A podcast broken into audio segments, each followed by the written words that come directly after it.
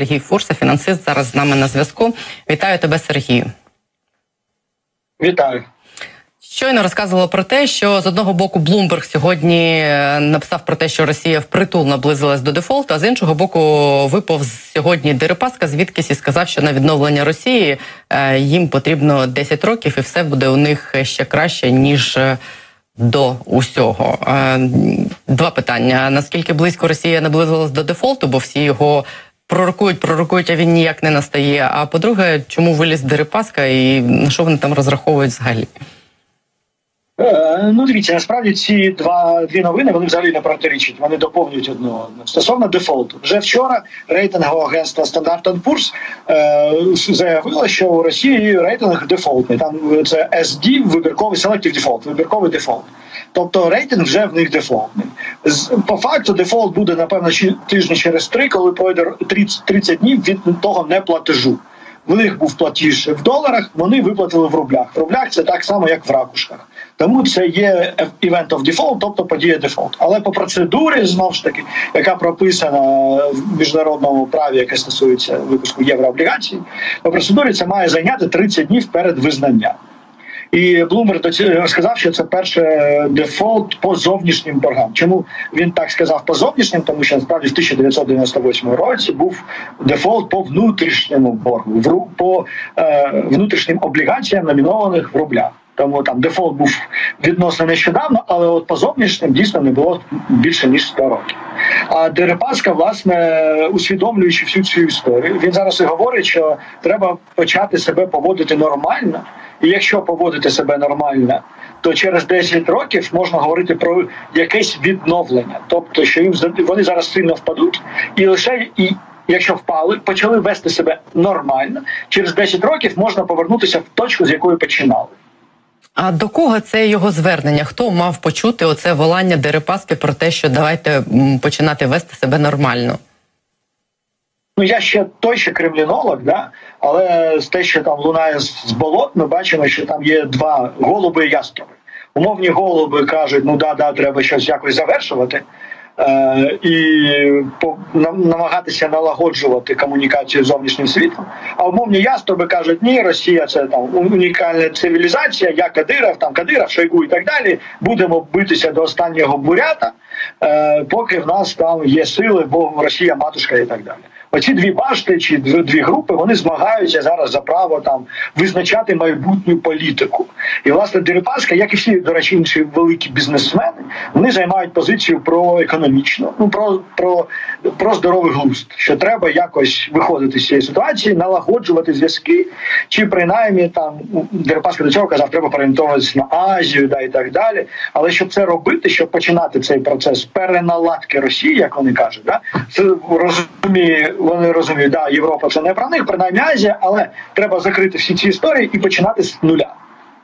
Слухай, а наскільки він реально об'єктивно оцінює ситуацію? Я так розумію, що ті санкції, які запровадили, як би ми е, не думали, що вони заслабкі, як би нам не хотілося, щоб вони були набагато е, серйозніші. Тим не менш, я так розумію, що вони безпрецедентні, навіть в порівнянні там із 14 роком, і взагалі з усіма кризами, які Росія переживала досі. Але і коли Дерипаска каже, що якщо зараз почати грати там по нормальному і по правилам, закінчити війну, то через 10 років років в Росії все стане нормально. Як ти думаєш, е, через скільки років е, в Росії може стати все нормально, якщо навіть вони припинять війну ось просто зараз? Е, ну, якщо не тільки припинять війну, але й почнуть виправлятися, це дуже важливо налагоджувати якісь контакти, поводити себе як нормальна країна. 10 років це дуже довго, насправді. Да? І через 10 років повернутися в відправну точку це дуже боляче. Той самий Дерипаска ще кілька тижнів тому чи місяць тому казав, що ця криза буде втричі більш болючіша ніж криза 98 року. Тому Дерипаска все чудово усвідомлює, як і інші бізнесмени олігархи, і е, ті олігархи, які були сформовані ще в Єльцинську пору. Вони ринкові олігархи, да, які не заробляють просто на держконтрактах. Так вони там можливо вкрали якісь заводи. В них напевно в 90-х трошки інша історія, але потім вони грали по ринкових правилах, і вони розуміють плюс-мінус правила гри. Тому це цілком така критична. Е, критично реалістична оцінка того, що відбувається в Росії, і власне він виходить з того, що зараз буде дуже дуже боляче. Е, Я сподіваюся, буде ще больніше. Е, Як ти думаєш, це ембарго на нафту е, і газ російське від чи введуть воно його таке загальноєвропейське, чи хоча б в тій формі, коли вони дозволять Росії витрачати ті долари і євро, які вони отримують за нафту і газ, на якусь там чітко визначену групу товарів, наприклад, харчі? Ну поки що ми бачимо, що вони не готові. Зараз не готові, перш за все, німці. Да, і все впирається в німців, тому що вони кажуть, якщо ми зараз введемо от відразу ембарго, то це е, негативно вплине на економіку Німеччини. Е, і тому там Шольц на зустрічі з Джонсоном він казав: ми готові там закінчити купляти російську нафту до кінця року 22-го, а газ повністю відмовитися до кінця 24-го року. Ну і 80% відмовитися вже до кінця там цього року. Тому німці виступають за поступово. На них зараз йде е, великий е, суспільний тиск з боку взагалі світової такої інтелектуальної еліти. І власне ми бачимо, як під цим тиском дуже поступово, дійсно дуже поступово, позиція Німеччини поступово стає більш радикальною. Але набагато набагато повільніше, ніж ми б того хотіли. Тому, власне, очікування, буде чи не буде це ембарго от найближчим часом, мені це важко сказати. Але з часом воно дійсно буде. Да, просто для цього питання, чи готові ми чекати там один-два роки. Е, Поки Росія буде денацифіковувати Україну за гроші, які їм постачають нащадки німецьких нацистів. Це е, звичайно такий сюр. Е, Дивись, а я так розумію, що, що може зараз найбільше вдарити по кишенях росіян, це інфляція, яку зупинити не вдасться навіть тим, що вони зараз е, намагаються робити, наприклад, рубль. Вони штучно підтримують тим, що спалюють свої там валютні резерви, до яких у них є доступ. А інфляцію зупинити вони, е, я так розумію, не сильно зможуть. І це найбільше, що відчують на собі росіяни як наслідок тих санкцій. Я правильно розумію? Ну, поки що ну інфляція, а потім безробіття. Безробіття навіть може бути більш болючіша тема. Інфляція в них дійсно зараз дуже велика, найбільше там за останні бозна скільки, років. Остання цифра у них кожен тиждень виходить інфляційна цифра. Остання цифра була 16 з чимось відсотків. Це, до речі, набагато більше, ніж навіть українська інфляція, яка зараз ми розуміємо, що по нашій економіці йде удар війною. Це дуже болюче, а от інфляція в Росії вже 16%. І ця цифра буде продовжувати зростати. Е, Під переважно ну, під тиском санкцій, під тиском тих обмежень, які є, під тиском дефіциту по багатьом напрямках товарів, які виникають через ізоляцію, ту ізоляцію, яка є. Тому початковий етап це інфляція, подальшому це безробіття. А а як швидко це може статись? 3, 6, 9 місяців. Ну це поступовий процес. Тобто воно буде розкручуватися цей маховик кризи не так швидко, як нам хотілося, просто і в тому числі тому, що в них є нафтогазові доходи, і тому, що все ж таки в економіці був певний запас міцності, ті самі резерви, які вони зараз палять. Да, там більшість резервів недоступні для них, але те, що залишилось, воно також воно є. Да? І Росія була багатою країною. У них була економічна стагнація останні там 10 років. Але вони залишалися багатою країною через нафтогазові доходи. Як країна, люди ми бачимо, вони там на рівність набагато більше ніж в Україні. Е, але цей запас міцності, який є макроекономічний, він дозволяє поки що стримувати цю кризу. Але знову ж таки, вони самі визнають, що криза буде, і про це говорить там і прем'єр-міністр, і навіть Пісков вже зізнається. Ну і Діріпаска як один з прикладів. Е, давай Бог там з ними, хай там собі хай їх доганяє безробіття і всі інші негаразди. А давай про нас. Е, вчора стало відомо, що до кінця війни Нацбанк заморозив курс е, гривні, курс долара, як правильно сказати, на рівні 29 гривень 25 копійок. Можеш нам пояснити, наскільки це взагалі вплине на когось з нас, і наскільки це важливе рішення? Ну, насправді він продовжив заморозку, бо курс заморожений з 24 лютого. І це абсолютно нормальне рішення. Національний банк взагалі е, це приклад е, дуже яскраво якісного проходження кризи. Ми бачимо зараз результат тих реформ, які були зроблені в банківській сфері в 2014-2015 році. В нас криза, в нас 30% економіки, напевно, буде падіння. В нас війна, яка е, торкається там двох п'ятих, як мінімум, території на даний момент. А курс при цьому стабільний і обмежень валютних набагато менше ніж в Росії, де факто. Да, ми можемо вільно зараз купляти бозна скільки доларів. А і навіть е, курс валют на чорному ринку, да, чорний сірий ринок, те, що ми в обмінниках бачимо, там 32, 33, тобто різниці принципової немає. Е, Тому з курсом буде більш-менш стабільна ситуація. Нам зараз тут також допомагає, що дуже сильно впав імпорт. У нас впав експорт через неможливість там експортувати через порти, наприклад, да, і той рекордний врожай, який здобули українські аграрії, він переважно залишається на елеваторах. І це б мало б сильно вдарити по гривні. Плюс там ми бачимо ситуацію з металургією, ми бачимо ситуацію з Маріуполем. Е, але з іншого боку, імпорт впав набагато більше. І це допомагає тримати курс. Плюс дуже активна допомога наших західних партнерів, які зараз фактично фінансують той величезний дефіцит бюджету, який виникає у нас через війну. От вон, ми постійно чуємо про те, що вони нам дають гроші то ті, то ті, то ті. Вчора Джонсон теж заявляв про те, що вони нам дадуть ще додатково гроші. І Мені важко оцінити, наскільки це великі суми. Ти можеш це зробити? Наскільки це реально суми, які достатні для того, щоб е, ну, ремонтувати, відновлювати все те, що є, відно, ну, утримувати економіку в тому стані, якому є. От сьогодні, буквально, е, поки ми з тобою говорили, стало відомо, що уряд виділив перший мільярд гривень на відбудову тих територій, які е, вже звільнені. Там Київщина, Чернігівщина. Е, от Київщина отримала 400 мільйонів гривень, Чернігівська область е, 250 і Сумська, і ще 100 мільйонів Житомирщина. Наскільки це великі гроші е, для того, щоб відремонтувати і почати, хоча б ремонтувати те, що зруйновано? Ні, ну давай е, окремо розглядати. Давайте розглядати окремо, тому що є відновлення, і це буде після війни. План маршала, там величезна сума е, України в ЄС під реформ.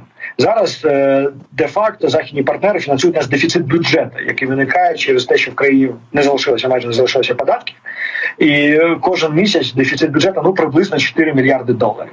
Оцю різницю між доходами і витратами, яка в нас зараз величезна, е, і мають закривати, закривають наші західні партнери. Насправді ми кожного там я чуємо. Причому зараз гроші переважно вже не кредитні, йдуть а гранти. Е, Тому вони будуть фінансувати. Потім, коли війна закінчиться, то буде окремо фінансування дефіциту бюджету, який відразу зменшиться через те, що економіка запрацює. І але буде цей план по відновленню України на багато мільярдів доларів, на багато десятків мільярдів доларів, який буде через йти якраз на відновлення. Те, що ми зараз мільярди гривень, ну це така смішна сума. Ми розуміємо, враховуючи той рівень е, руйнувань, які завдали нам російські агресори. А скільки взагалі е, нам потрібно буде грошей в мільярдах доларів, щоб е, ну на відбудову країни? Це залежить від того, як довго продовжиться війна. Ми зараз просто не знаємо, тому що ця сума повністю залежить від е, того, як довго продовжиться війна. Плюс ця довжина війни дуже сильно впливає на людський фактор. Е, ключове в сучасній економіці це люди. І для нас зараз якому найважливіше це, щоб е, ті біженці, які поїхали, потім повернулися. І якщо війна буде продовжуватися короткий термін, там місяць, два, три, то там 90% людей повернеться. І вони зараз кажуть, що вони бажають повернутися. Якщо це затягнеться на рік-два, то я боюся, що е, люди звикнуть до нового життя там, е, облаштуються, і тоді буде набагато важче повернути людей в Україну. А наскільки ем, швидко може запуститись економіка зараз, наприклад, в тому ж Києві, якщо е, ми е, припускаємо, наприклад, що він не опиниться знову в зоні та загрози ось цього тижня, якщо росіяни там почнуть знову робити спроби атакувати там, наприклад, з цієї частини, щоб відтягнути наші сили на Донбасі, якщо раптом цього не буде, і в Києві можна буде почати відновлювати той ритм життя, який був раніше, бо зараз там все стоїть. Я так розумію, і послуги не працюють ніякі, магазини більшість не працює. Як швидко це може відновитися, якщо це почати робити? Ну ну це не початок, воно само відбувається. Це не те, що ви даєте команду, Кличко виходить чи там е, Шмигаль і каже відновлюйтесь. Ні, люди поступово повертаються, Київ поступово оживає. Це поступовий процес, але бізнес він же самодостатній, він гнучкий. Бізнес сам розуміє, що йому треба відновлюватися. Плюс кожен день, коли зараз повертаються до Києва люди, е, це по- повертаються в тому числі і робітники, і споживачі тих послуг. Бо навіщо відкривати кав'ярню в Києві, якщо до неї ніхто не прийде? А якщо люди повертаються, ви відкриваєте кав'ярню, люди приходять, люди витрачають гроші, бізнес починає працювати. Тому воно йде синхронно з поверненням людей. Оце життя поступово розквітає. Який твій е, прогноз? Е, як е, довго ще це буде все тривати? Є в тебе якесь від- відчуття? Ти не е, путінолог і не кремлінолог, але ну, як людина, ти на що орієнтуєшся, до чого готуєшся? Е, ну я бачу на багатьох каналах питають нумерологів, астрологів, ось таких людей, і ці люди наважуються говорити про дати, завершення і так далі. Я не я не настільки знавець, як нумерологи, астрологи і бозна хто хто. І для мене перший такий дедлайн по розумінню це 9 травня. Е, бо там будуть вони бажати закінчити до 9 травня чи підуть далі. Оце такий перший дедлайн. Якщо історія продовжиться після 9 травня, ну тоді вона може йти як завгодно довго. Е, Дивись, і останнє у мене до тебе питання. Як ти думаєш, е, от ми всі сподіваємося, що коли це все закінчиться, цей план маршала е, почне працювати, почнуть відбудовувати Україну, і ми всі сподіваємось і віримо в те, що дуже багато країн будуть і, і, не тільки країни, а й окремих там частних приватних інвесторів будуть готові вкладати сюди великі гроші, тому що це буде такий зростаючий ринок. Напевно, ми вже будемо тоді, якщо не членом ЄС, то кандидатом в член ЄС, і що це буде тут все ну такий таке вибухове зростання, якого ми давно хотіли. Як інвестор, як фінансист, ти теж бачиш так так. Е, ну я бачу, що в нас буде шанс стати новим східноєвропейським тигром. Знову знову в нас буде шанс, і в нас буде знову можливість профукати цей шанс. І зараз буде дуже важливо, бо за цей шанс заплатять своїм життям тисячі людей, а мільйони людей постраждали, щоб цей шанс виник. І е, так виглядає, що це може бути наш останній шанс стати дійсно розвиненою сильною країною, не тільки сильною армією і сильними людьми, але й сильною економікою.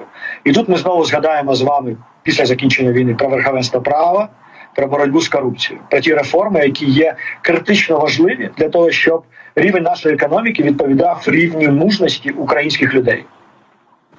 Дякую тобі за те, що ти сьогодні був з нами за такий оптимістичний кінець ефіру. І окремо тобі дякую за напис на твоїй футболці. Сергій Фурса, фінансист, е, економіст, е, інвестбанкір, був з нами на зв'язку.